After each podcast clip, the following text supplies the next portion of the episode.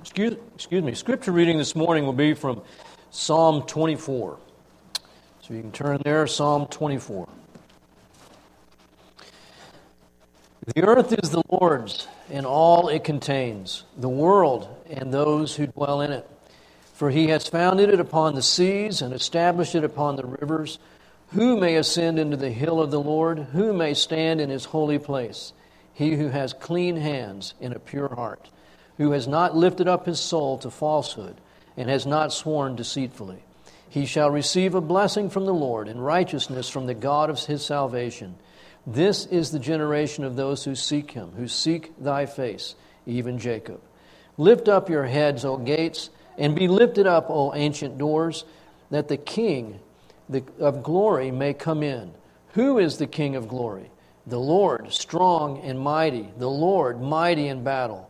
Lift up your heads, O gates, and lift them up, O ancient doors, that the King of glory may come in. Who is this King of glory? The Lord of hosts. He is the King of glory. Let's pray. Heavenly Father, we thank you that you are the King of glory.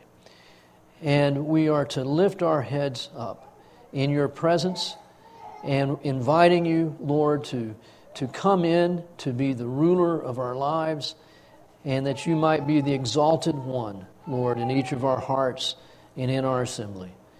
So we thank you, God, that we have this great privilege to come together in the name of the Lord Jesus to look at your word and to learn of you.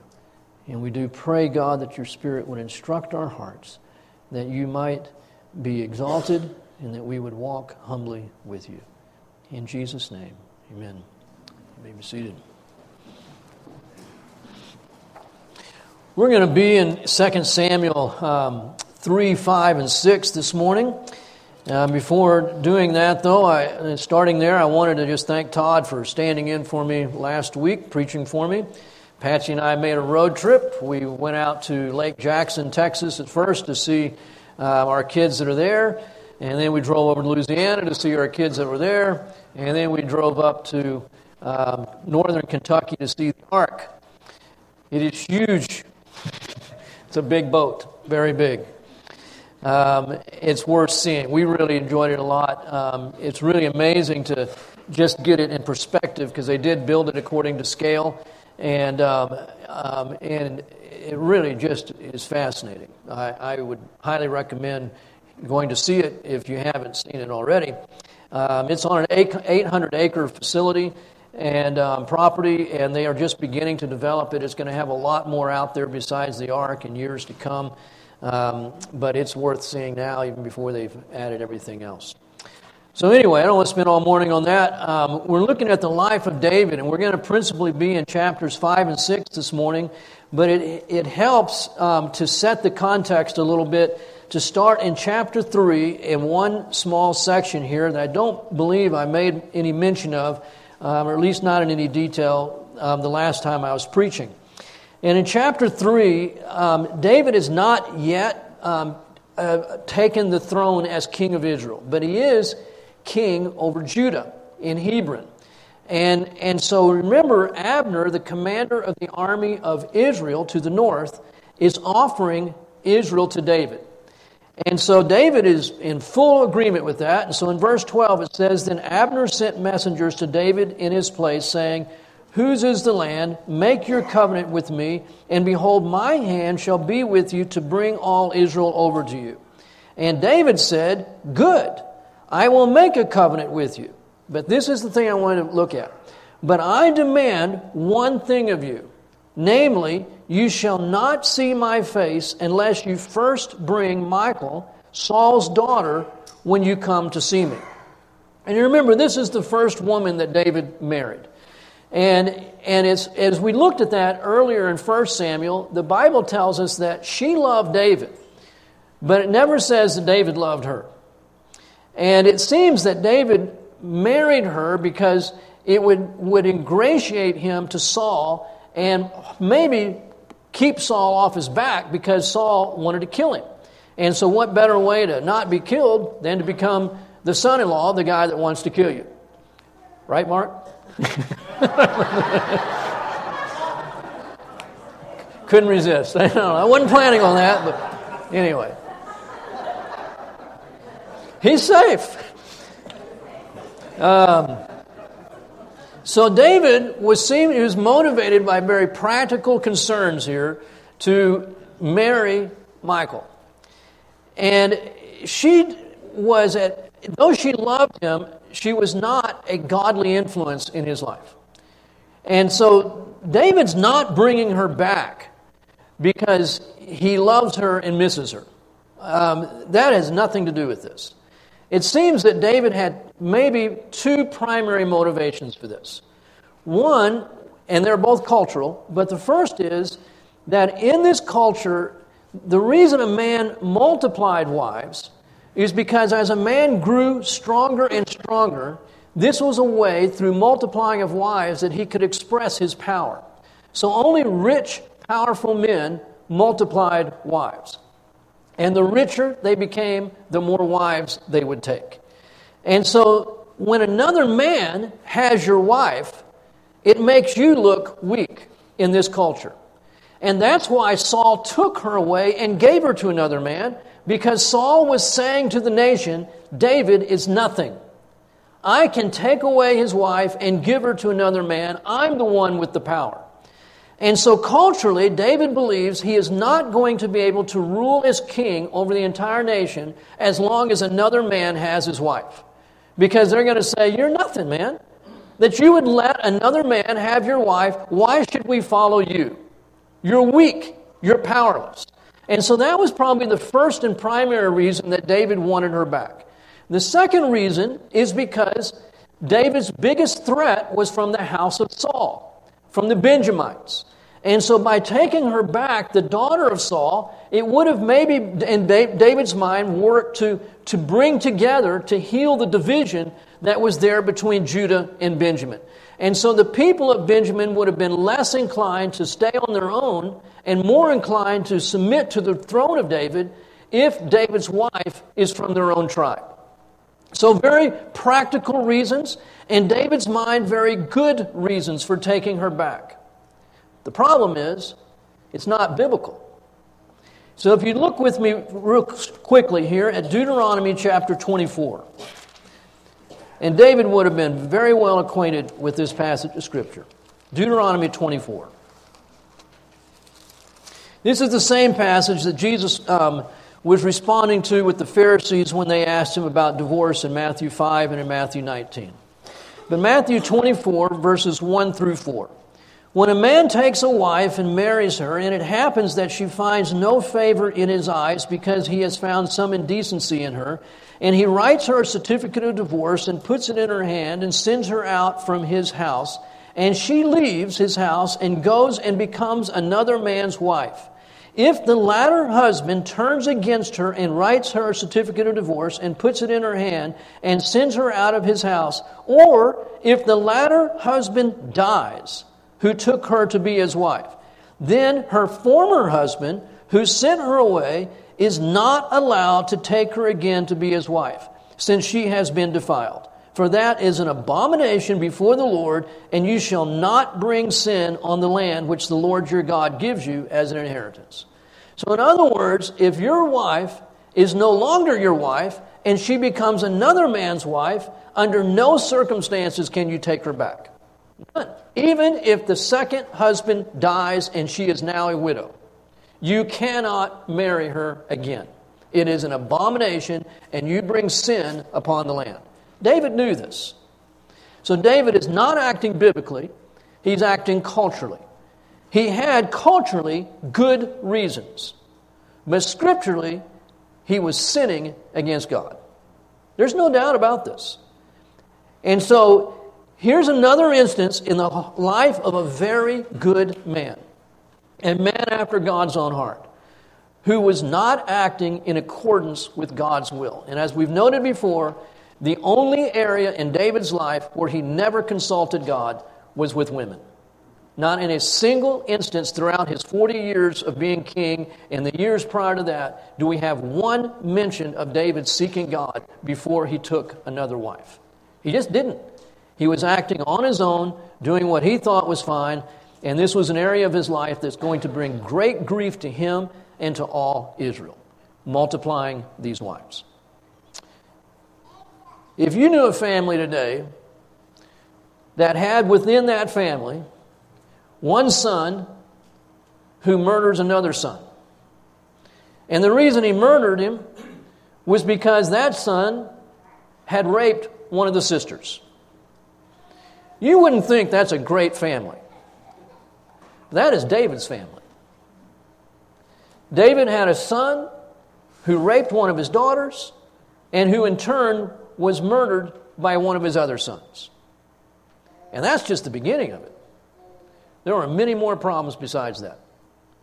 And it's because there was this, what seemed to David to be an insignificant area of his life that was unyielded to the Lord. And it brought untold sorrow and pain to him and to his entire family and into the, to the entire nation.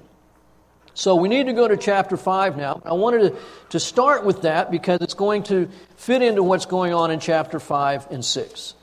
David is, is now king over all of Israel, the first five verses of chapter 5. And so we, uh, the reason I wanted to read that is because it puts into perspective what are, what are David's top items, top agendas of what needs to take place now that he has become king. And we know from 2 Samuel 3 that the number one list, on, on his list, the number one thing that needs to happen when he becomes king is to get Michal back. That's amazing. And so now, chapter 5 and 6, we see what's further down the list. And these are good things. These are really good things in chapter 5 and 6. The first is, I need a capital city. And the second is, we need to get the ark here into Jerusalem. And so those are the two major things, but they're listed two and three in David's list of priorities. His first priority was get Michal back. He's no different than us. And I don't want to be too hard on him, because I've often, as often said, I don't want to spend eternity apologizing to people that are in the Bible. Um, because really, we have, we too, so often will act culturally rather than biblically. And our first instinct is what does it take to survive? What does it take to prosper? And even as believers, our first instinct is not always the things that are honoring to God. So in chapter 5, verse 6, now the king and his men went to Jerusalem against the Jebusites, the inhabitants of the land. And they said to David, So David came to, to conquer them. And they said to David, You shall not come in here, but the blind and the lame shall turn you away. So they were so confident in the fortifications of this city, they said, Blind people and lame people can keep you out. So they mocked David. Nevertheless, verse 7 David captured the stronghold of Zion that is in the city of David. That is the city of David. Now, how he did this, Chronicles seems to indicate that Joab entered through the water passage, the subterranean water passage that, was un- that, that went underneath the hill that Jerusalem sits in, sits on, and that he was able to conquer the city, take the city through that means. Joshua had, had already previously conquered Jerusalem, but it went back into the hands of the Jebusites and has been under their control for a long, long time. And so they felt themselves invincible. Probably the reason David wanted this stronghold was precisely because it was such a, a, a, a tremendous um, fortress and a place easy to defend. It had cliffs on three sides and so it was, um, I, it was situated in a way that it was a great city to defend. But it was also because it was within the territory of Israel, but it had not been under the, under the control of Israel for over 100 years, that it wasn't really considered Israel. It was considered Jebusite. So there was no tribe in Israel that could lay claims on it. Judah couldn't lay claims on it. Benjamin couldn't lay claims on it. So it was actually a very strategic choice, not only because it was a good fortification, but also because in taking this and making this the capital city, David was not um, identifying exclusively with Judah, his own tribe. So he was being diplomatic here in choosing a city that no one within Israel could lay claims on. And so that was a, probably again a motivation for taking this city. And then we're told that the Lord, verse 10, David became greater and greater, for the Lord God of hosts was with him. Now, it shouldn't escape our notice that this city, which was viewed as being un, unassailable, that there was no way it was going to fall, and had stood secure for all this length of time, falls easily to David. It's not because David was such a shrewd warrior. It's because of the hand of God. And there's a spiritual lesson here. We can have great spiritual strongholds in our own lives. We are powerless to conquer them. The enemy has hold. When it comes to our own salvation, we are powerless to deliver ourselves from our sin. And once you are saved, you are still powerless to deliver yourself from your own sin. But what we have no power for easily melts away by the power of God. There is no sin too strong for God, no stronghold that He can't easily conquer. And this city was taken by faith. That's why it says He became greater and greater for the Lord God of hosts was with him. We should not overlook that. This is not a victory by David's might, but this is what God has done. In verse 12, and David realized that the Lord had established him as king over Israel, and that he had exalted his kingdom for the sake of his people Israel. It's very important there. Because David is, is, is functioning well when he realizes this. He goes, I am being blessed, I am being strengthened, I am being established, and it's not because of me. God is doing this, and it's because of his people. So if David can live in that spirit, he will serve truly as a, as a servant king, as a shepherd king, who realizes that he has not been elevated for his sake. Remember, Saul thought the whole the authority is about him. And so, any threat to his authority, he would attack and seek to kill the person. David, seeing from the very beginning, this isn't about me. God has established me as king, and he has not made me king for my sake, but for the sake of his people. If we could all remember that. In every position that God places us in, whether it's within our own home, whether it's with business or coworkers, in any level of responsibility and authority that God gives us, it is not for our sake. It is for the sake of others and for the glory of God. And it shouldn't go to our heads. It ought to keep us humble. Meanwhile, verse 13, sad verse, David took more concubines and wives from Jerusalem. And he came from, after he came from Hebron, and more sons and daughters were born to David and then list the names of them. This is the only place in the Bible when you have concubine and wife in the same verse that the concubine word precedes wife. In every other instance, it's wife and wives and concubines. It seems that the writer here is wanting to draw attention to the concubines and not in a positive light.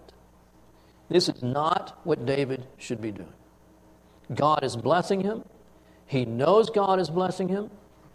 Meanwhile, while acknowledging it is not for his sake, David is acting for his sake. That contradiction is in all of us. I hate seeing it. I wish it wasn't true of him. But what's true of him is true of each of us. Doesn't justify it. In the rest of the chapter, chapter 5, David has war with the Philistines. And as he was prone to do in every situation other than with women, he consulted God. Verse 19 Then David inquired of the Lord, saying, Shall I go up against the Philistines, and will you give them into my hand? And the Lord said to David, Go up, for I will certainly give the Philistines into your hand. And so they were And then it says in verse 21 and they abandoned their idols there, so David and his men carried them away. Glad we have First Chronicles. Because um, First Chronicles 14 12 says that though David and his men carried the idols away, they burned them. So they didn't carry them away and put them in their homes. They carried away and piled them up and lit them on fire. I think the reason that the Lord has included this here is because you recall that when, in the first part of 1 Samuel, when the Israelites went into battle, they took the Ark of the Covenant with them. They lost the battle against the Philistines, and the Philistines took it captive. So, it, as, as it were, it looked as though they had lost their God, and the Philistines took it that way. And now the Philistines have taken their gods into battle with them, and they've abandoned them. And so David and his men collect them and burn them because they recognize there's no, nothing to them. There's another battle. Again, verse 23 David inquires of the Lord. God tells him how to approach the battle. And again, they win, and the back of the Philistines is broken. In chapter 6, David moves the ark into Jerusalem. Now, David gathered all the chosen men of Israel, 30,000 men. And David arose and went with all the people who were with him to Baal, Judah, to bring up from there the ark of God, which is called by the name, the very name of the Lord of hosts, who is enthroned above the cherubim. Now, the reason I read from Psalm 24 this morning is because that psalm may have very well been written at this time when David is bringing the Ark of the Covenant into the city. And I love that last part of the psalm Lift up your heads, O gates, and be lifted up, O ancient doors, that the King of glory may come in. David was recognizing that he is not the King of glory, God is. And this ark is symbolic of the presence of God. And so they bring it in, but they, on their way, they, they first put it in a new cart, verse 3. Big mistake. The Philistines did this, and nothing happened. They loaded it up on a new cart, put some ox out in front of it, and sent it on its way, and it went straight to Israel. So they loaded up on a new cart. And they brought it with the ark of God, verse 4, from the house of Abinadab, which was on the hill. And Ahio was, was walking ahead of the ark. And meanwhile, David and all his house of Israel were celebrating before the Lord with all kinds of instruments made of fir wood and with lyres and harps and tambourines, castanets and cymbals. And when they came to the threshing floor of Nacon, Uzzah reached out toward the ark of God and took hold of it, for the oxen nearly upset it. And the anger of the Lord burned against Uzzah, and God struck him down there for his irreverence, and he died there by the ark of God. The ark was also called the mercy seat because this is the place you went to get mercy. And isn't it ironic that at the place where you would go to get mercy, this man is struck down next to the mercy seat? He presumed to touch the ark of God. God viewed it as irreverence. He was not being treated as holy. We sometimes use the phrase not touching the glory of God, and it's taken from this. It's a serious thing. God was angry, and he struck down Uzzah. The ark should have been carried on poles through rings that were fashioned on the side of this box, gold rings, and the poles were stuck through the rings, and, and then lifted onto the shoulders of priest. That way, there would be no way for it to fall. But David didn't read his Bible, and he didn't do it as God had prescribed. But David's been doing a lot of things that the Bible doesn't prescribe, and he seems to be getting away with it. And on this occasion, God says, No, I'm not going to let this slide. And David was angry. Why would David be angry, verse 8? David was angry because of the Lord's outburst against Uzzah. In verse 9, David was afraid of the Lord that day. I can only guess that he was angry with God because David felt like he was doing a good thing, doing the right thing. And why would God be angry about that? Because he's not doing it the way that God wants. He's doing the right thing, a good thing, in the wrong way. And David becomes afraid of God. And that isn't a bad thing. So there's some good that comes from this. It's a man that's being greatly blessed of God, and he's a bit too careless with God's word. And God is reminding him of how important his word is and how important obedience is to him. It's a strong, powerful lesson and rebuke on David. So David was unwilling to move the ark, verse 10, so he let it stay where it was at with another man in the house of Obed Edom the Gittite. And it was there for three months, and God blessed the socks off Obed Edom. And he became, Josephus says, very wealthy during that three months, supernaturally. And so David goes, I want the ark. So he started having a Bible study. And he went back and read in his Old Testament. This is how you're supposed to move it. And so they did it right this time. Now, I know it, obviously David is motivated by the blessing. But giving David credit here, I think that he just recognizes that our blessing is God. And there is no greater blessing than the presence of God. David's not superstitious. He does not believe that by having the ark you have God's presence. He knows that's not true. But he does know, in some unique sense, God has assigned his presence to this ark. It does symbolize God's presence. And David knows that he has nothing if he does not have God. The very reason that David wanted the ark in Jerusalem and not in some outlying village is because he wanted Israel to see that the central issue, the central thing of importance for the national vitality, for the safety, prosperity of Israel is God Himself. He is not to be peripheral, He is not to be in some distant village that we sometimes take recognition of. He is to be in the very heartbeat of this nation, in the capital of the nation. David was saying, The big thing in this nation is not me, it is God. And we want God's dwelling place to be in the political center of this nation. And so David was right in wanting the ark and eventually the temple to be constructed in this city. And so they bring the ark to Jerusalem beginning in verse 12. And this time they do it properly.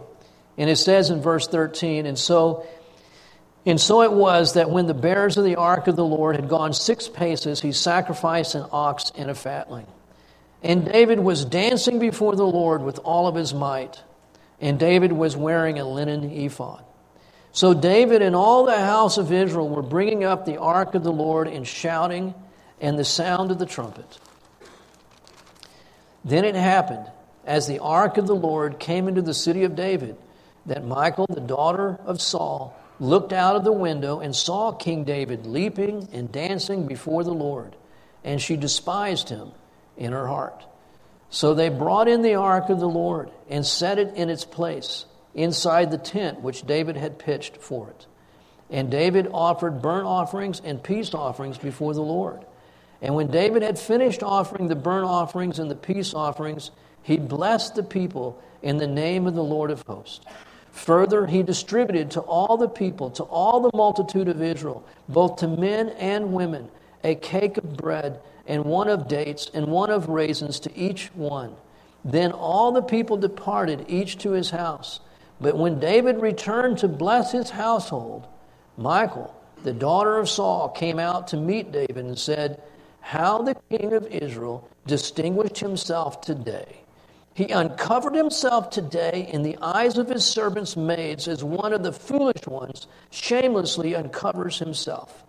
So David said to Michal, it was before the Lord who chose me above your father and above all his house to appoint me ruler over the people of the Lord, over Israel, therefore I will celebrate before the Lord.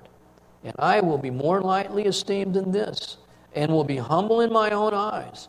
But with the maids of whom you have spoken, with them I will be distinguished. And Michal, the daughter of Saul, had no child to the day of her death. David was leaping and dancing with great joy. I can only imagine because I cannot dance.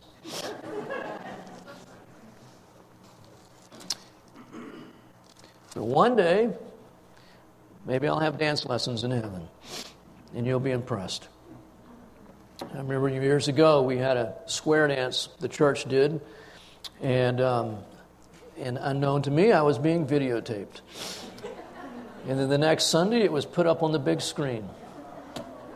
I thought I was doing pretty well.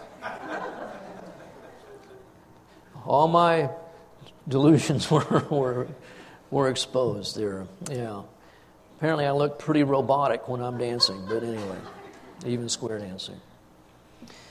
David could not have been more joyful in the presence of God. There is no greater joy than the Lord Himself. When the scripture says the Lord is our joy, it means not that He gives joy, but He is our joy. The Lord is our joy. In John 17, in Jesus, what is called his high priestly prayer, he's praying for his disciples and for us before his crucifixion. One of the things he prays is, Father, make them one with us, that our joy might be in them. You ever think about that? It's one of the reasons that Jesus died and rose again from the dead, so that we could enter into the joy of God. We don't often think of the Trinity as being a relationship that is characterized by joy, but it is. There is great joy between Father, Son, and Holy Spirit. Absolute joy, abandon, freedom. And they want us to know that. And that's one of the reasons Jesus died for our sin, so that we could come into the joy of His presence. So we have been brought into the presence of God through faith in Jesus Christ to know Him as our joy. So, in this, I'm impressed with David. He is being not an exhibitionist, as his wife thought. He's just being self forgetful. There is just an abandonment of what anyone thinks. He's not dancing naked, as, as I think the King James says. He is wearing a linen ephod. It's the same ephod that a priest would wear. And it's not saying that David is functioning as a priest, it's just saying that he has put aside his kingly robes, his royal attire, and has put on the simple attire of a simple linen ephod. So he's exchanged glory for humility. And in humility, he is expressing the joy of God. But that joy is there. See, the anger has been replaced with joy because he is functioning in, now in keeping with the Word of God. When he takes Michal as his wife, there's no joy because he wasn't functioning in keeping with the Word of God. Now, when he's moving the ark as God has prescribed, there's joy. And this is not a paradox. This is, this is not a, a, a contradiction. We often think that it is. That if you live your life ordered according to Scripture, it will kill your joy. Nothing could be further from the truth. When we live by faith, in keeping with what God has prescribed, we will know the Lord as our joy. Because there's nothing between us and Him. We're functioning before Him in humility, in simplicity, in purity as God has designed. And we can know joy that's indescribable. And then along comes Michal and just unplugs the joy. Thanks a lot. Two passages in the New Testament came to mind as I was thinking on this, on Michal and how she robbed David of his joy. Because if the Lord is our joy, then nobody can rob our joy. But she robbed his. Two passages Paul and John. In Philippians chapter 2, Paul writes If there is any encouragement in Christ, if there is any consolation of love, if there's any fellowship of the Spirit, if any affection and compassion, make my joy complete. See, he already had joy. And nobody could rob him from the joy that comes of living in an abiding relationship with Jesus. Nobody, no circumstance, no person has the power to break that abiding relationship with Christ and the joy that comes from it. But complete joy, perfect joy, is when we can know the joy of abiding with Christ and the joy of being in fellowship with other believers who are also abiding in Christ. That is complete joy. John makes the same reference in 1 John chapter 1 where he writes in verse 4, these things we write so that our joy may be made complete. So these guys were, they, you know, sometimes we can be so superficial in our, in our explanation of the Christian life, where we can say, "Oh, Jesus is my joy, and I never have a bad, I never have a sad thought." Come on, Jesus can be your joy, but life is full of pain and grief, and you can have joy killers all around you. Jesus is still your joy, but let's be honest, it is not a complete joy. And it isn't complete until everybody around you is knowing Jesus is their joy too. And in 1 John, he says that happens when we walk in the light with God. And when we each individually walk in the light with God, then our fellowship with one another will be complete and our joy will be complete. But for that to happen, to walk in the light with Him, we have to individually be acknowledging when we sin and confess our sin and turn from our sin. To turn away from the darkness and come back to the light, to the fellowship with Christ. And in doing that, we actually will be restored to fellowship with those who are also walking in the light with Him. And our joy will be complete. It's not to say that you cannot know the joy of the Lord when other Christians aren't. The Lord is our joy. And no person has the power to take that away.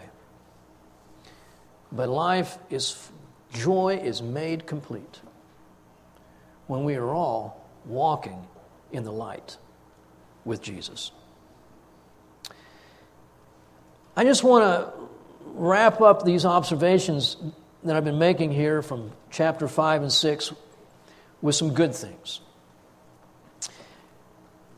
But just remember, before I get to that, Michal, the reason that she doesn't have children, it says that she had no ch- child to the day of her death, is very likely because David cut off all intimacy with her. David punished her. It's not right.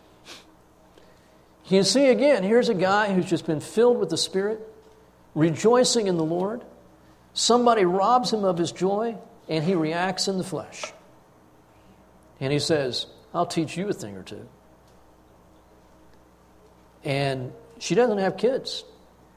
And many commentaries say they think it's because David cut off sexual intimacy with her. What should he have done? Should have gone to her and said, You know, I have nothing to apologize for. And we need to talk about what humility looks like and what it means to be a king. And I'm not here to exalt myself, I am here to see God exalted.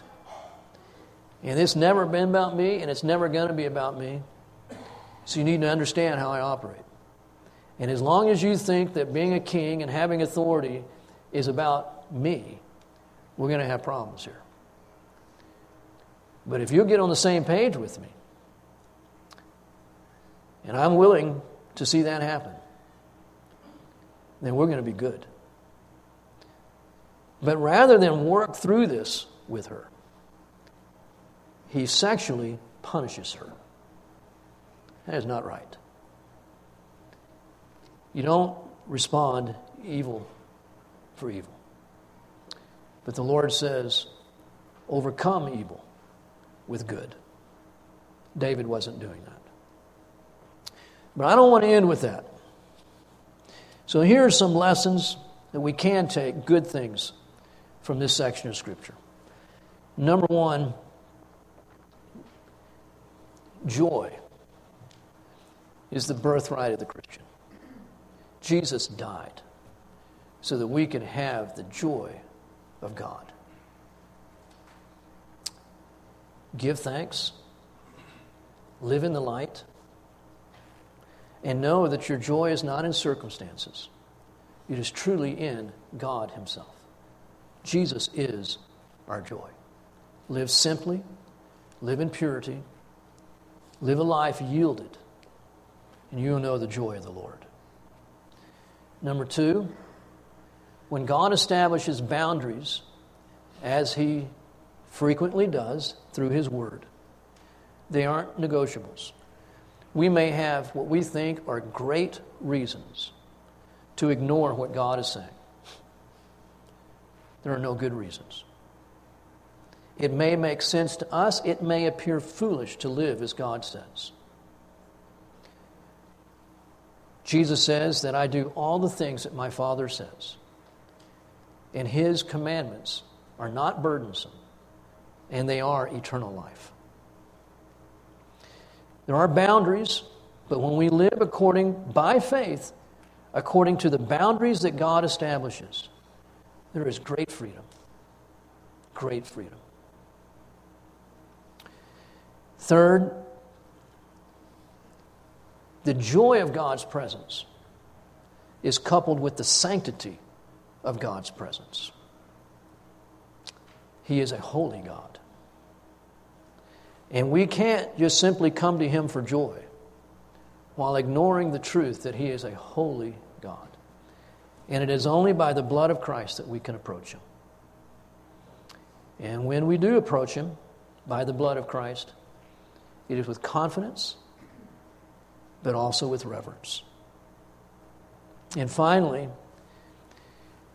the central place of Jesus Christ in all of life. He is not something we do at 11 o'clock on Sunday morning.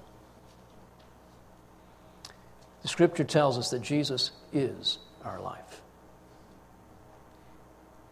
He is the central thing, He is the only thing, He is the all in all. And life will only make sense and only be filled with joy when we are true to Him and truly live from Christ with every breath we take. Jesus is central.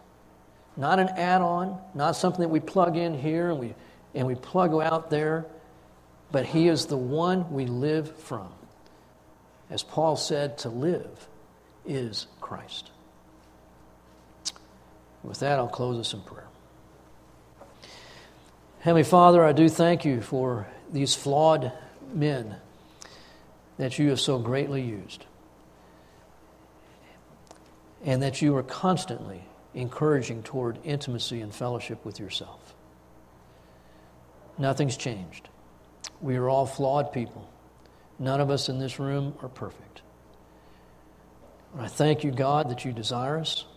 You're constantly beckoning us to enter into fellowship and intimacy with you, to walk in light with you, and that we might know you personally as our joy. Thank you that that joy is not dependent on circumstances or people. But Father, we would pray that our joy would be made complete. And increasingly, as a body, in this local church as well as beyond these walls, God, that we, your people, would walk in the light and have that experience of self forgetful, complete abandon, not having to perform, not having to defend ourselves. We can live in such freedom, God, because we each are walking in the light with you and knowing Jesus as our life. Thank you, God, for all that you are to us. That you are our blessing, and you're the one, Lord, who exalts, who blesses. You are our good, and we have no other. In Jesus' name, amen.